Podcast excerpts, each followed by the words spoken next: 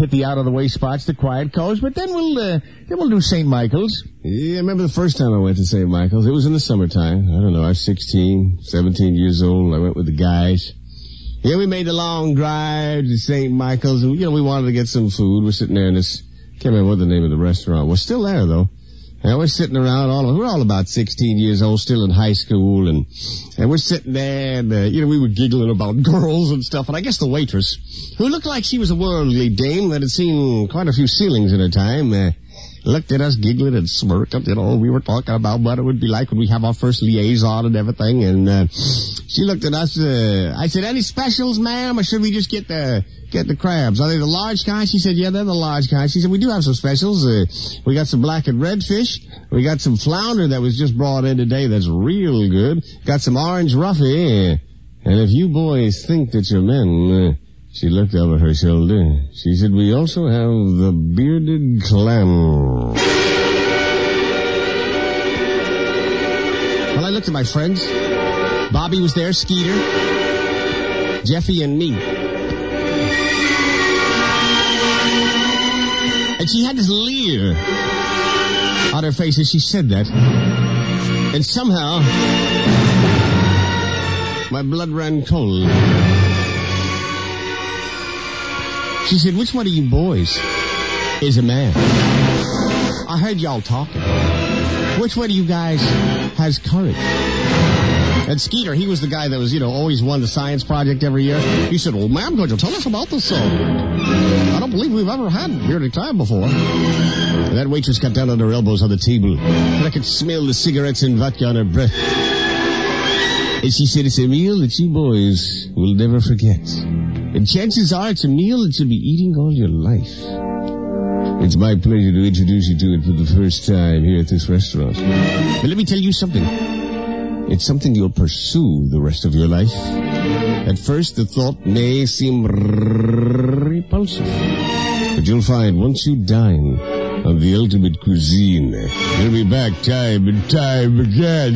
And I'd like to say that I'm the first to provide you with a long line of culinary delight.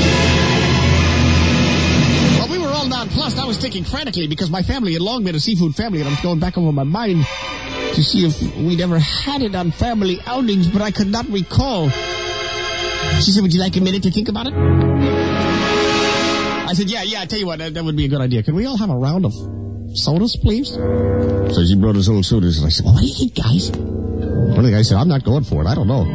It's probably uncooked or something. I hate things that are uncooked. I said, it's probably uncooked, but that doesn't matter. They wouldn't serve it. It would hurt you. And Skeeter said, I mentioned slimy. I can't stand things that are slimy. I think I'm going with the orange roughy. I said, orange roughy? Yeah, where's your courage? They looked at me and they said, oh, you're going to order the bearded clam? I said, yes. Can't you see? This woman has challenged us.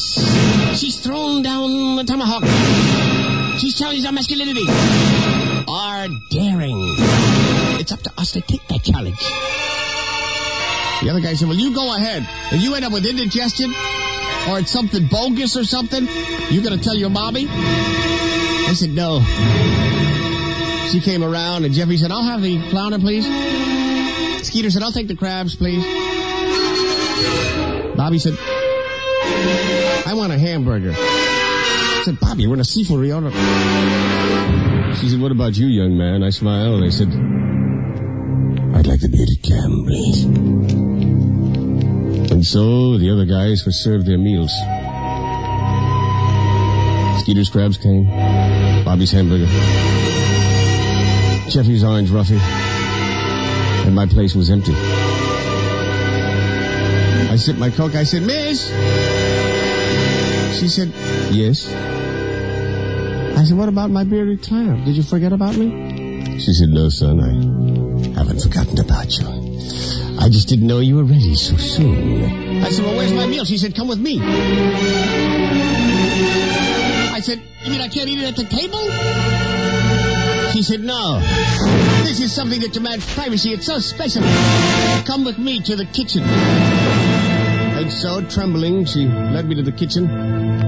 As we walked through the door, the steam and the heat of the kitchen enveloped me. A couple of tattooed, looked like old retired Navy chiefs, nodded at each other knowingly.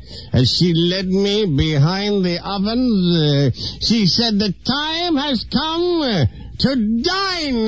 And she grabbed me by the back of the hand, she shoved me, and I said, "Ah! Ah! Ah! Ah!"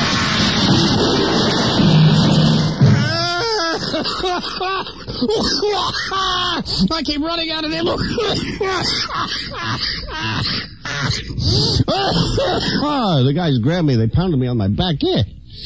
They said, "You're all right there. You're all right there. You want a toothpick?" I said, "Toothpick, get me an iron lung." It's no schwitz to write down the bits with the Grease Man on DC 101.